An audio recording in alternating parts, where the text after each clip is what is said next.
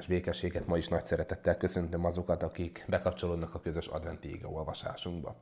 És szeretnélek is titeket bíztatni, hogy így advent idején keressetek minden nap egy alkalmas helyet, egy alkalmas időpontot, amikor le tudtok ülni az Isten ígéje mellé, amikor engedni tudjátok Istennek, hogy megszólaljon, hogy hasson az életetekre, hogy megváltozzon ne csak az advent, hanem akár az egész életünk.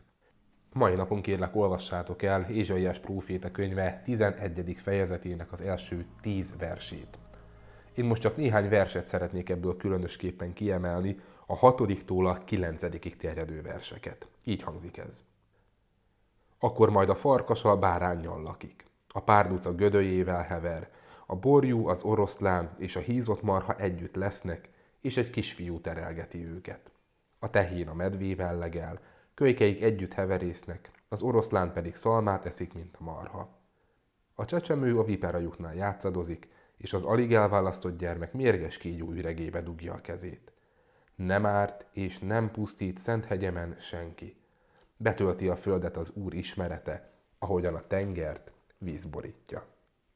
Izsaiás profétának ezek a szavai a várva várt messiásról, arról a szabadítóról beszélnek ma nekünk, ez egy proféci, egy jövendőlés, arról a szabadítóról beszélnek, akit Isten még annak idején a bűneset után megígért az embernek.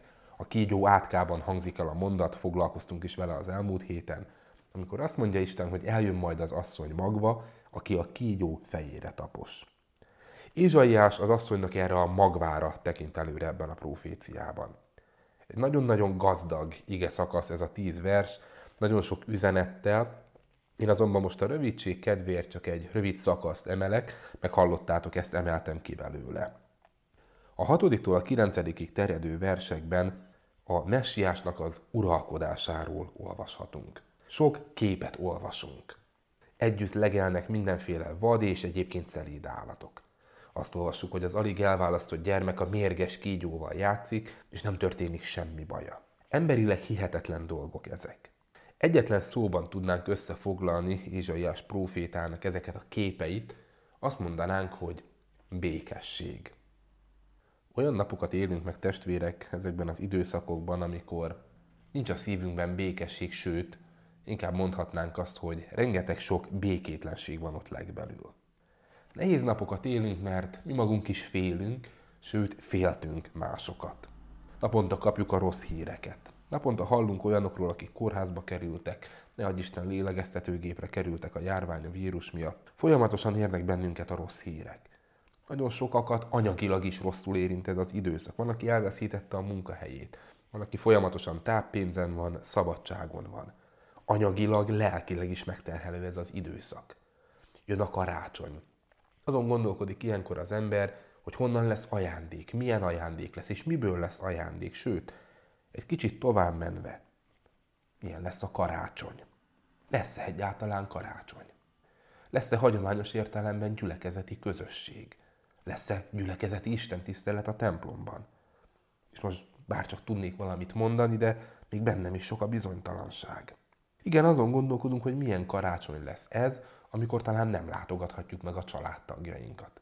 Amikor szeretetből nem mernek majd minket meglátogatni a szeretteink meg a családtagjaink. Rengeteg békétlenség van a szívünkben. És tudjátok, ez a békétlenség nagyon gyakran akadályozza az embert az elcsendesedésben, az imádságban. Mert amikor megkeressük a helyet, az időt a napon, amikor úgy le akarunk ülni az Isten ígéje mellé, és elkezdenénk imádkozni, és elkezdenénk egy kicsit elcsendesedni, akkor folyamatosan ezek a békétlenségek felszakadnak belőlünk. Az aggodalmak, időnként talán a vádak megfogalmazva Istennel szemben. Nem könnyű ez. Nem könnyű ilyenkor békességet találni. Ha tegnap is velünk tartottatok, akkor Ézsaiás próféta könyvének a 9. fejezetében a békesség fejedelméről olvastunk. Ma pedig arról hallunk itt ugyancsak Ézsaiástól, hogy milyen lesz ennek a fejedelemnek az uralkodása, amikor békesség uralkodik majd a Földön. És igazából olyan hihetetlen ez az egész. A medve az oroszlánnal legel, a gyerek mérges kígyót piszkál, emberileg ezek ilyen elképzelhetetlen dolgok. De emlékeztek rá, nemrég a Kalauz útmutatása szerint a Filippi levelet olvastuk, és ott mondja az Pálapostól, hogy az Isten békessége az minden emberi értelmet meghalad. Hát itt ennek vagyunk szem és fültanúi, hogy az Isten békessége az meghaladja az emberi értelmet. János evangéliumában Jézus Krisztus azt az ígéretet adja a tanítványainak, és azzal bíztat ma is minket, hogy ő békességet hoz nekünk.